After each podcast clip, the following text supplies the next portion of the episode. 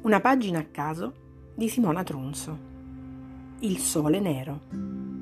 La mia bambina ha disegnato un sole nero nero di carbone, appena circondato di qualche raggio arancione. Ho mostrato il disegno a un dottore. Ha scosso la testa. Ha detto, la poverina, sospetto, è tormentata da un triste pensiero che le fa vedere tutto nero. Nel caso migliore ha un difetto di vista, la porti da un oculista. Così il medico disse, io morivo di paura, ma poi, guardando meglio in fondo al foglio, vidi che c'era scritto in piccolo, l'eclisse.